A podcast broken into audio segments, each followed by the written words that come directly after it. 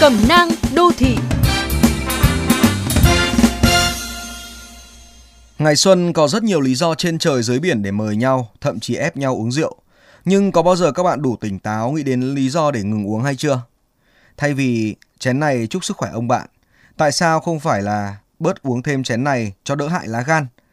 Phàm những người không thích hoặc không uống được rượu, dù tất cả để nâng chén, nhưng khi uống trăm phần trăm, chén rượu xong cũng phải nhăn mặt.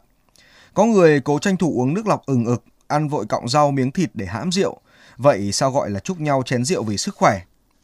Thay vì chén này uống vì năm mới rực rỡ, tại sao không phải là bớt uống thêm chén này để giảm rủi ro giao thông? Vẫn biết luật giao thông đường bộ và Nghị định 100 năm 2019 đã có quy định đã uống rượu thì không được lái xe. Nhưng thực tế vẫn còn những người bất tuân pháp luật.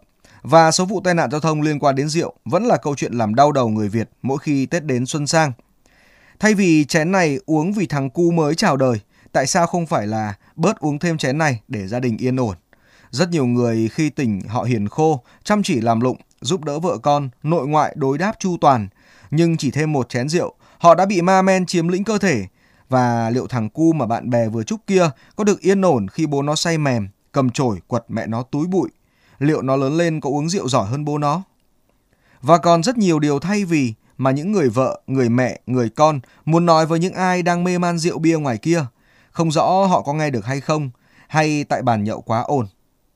Có lẽ chỉ khi những người đang uống rượu biết đủ, biết uống vì điều gì và dừng uống vì điều gì, hoặc không còn coi những nhắc nhở của vợ, của mẹ là nhiều chuyện, là lắm lời, thì lúc ấy các bà mẹ, các bà vợ mới yên tâm cầm đũa lên và thưởng thức bữa cơm gia đình trọn vẹn.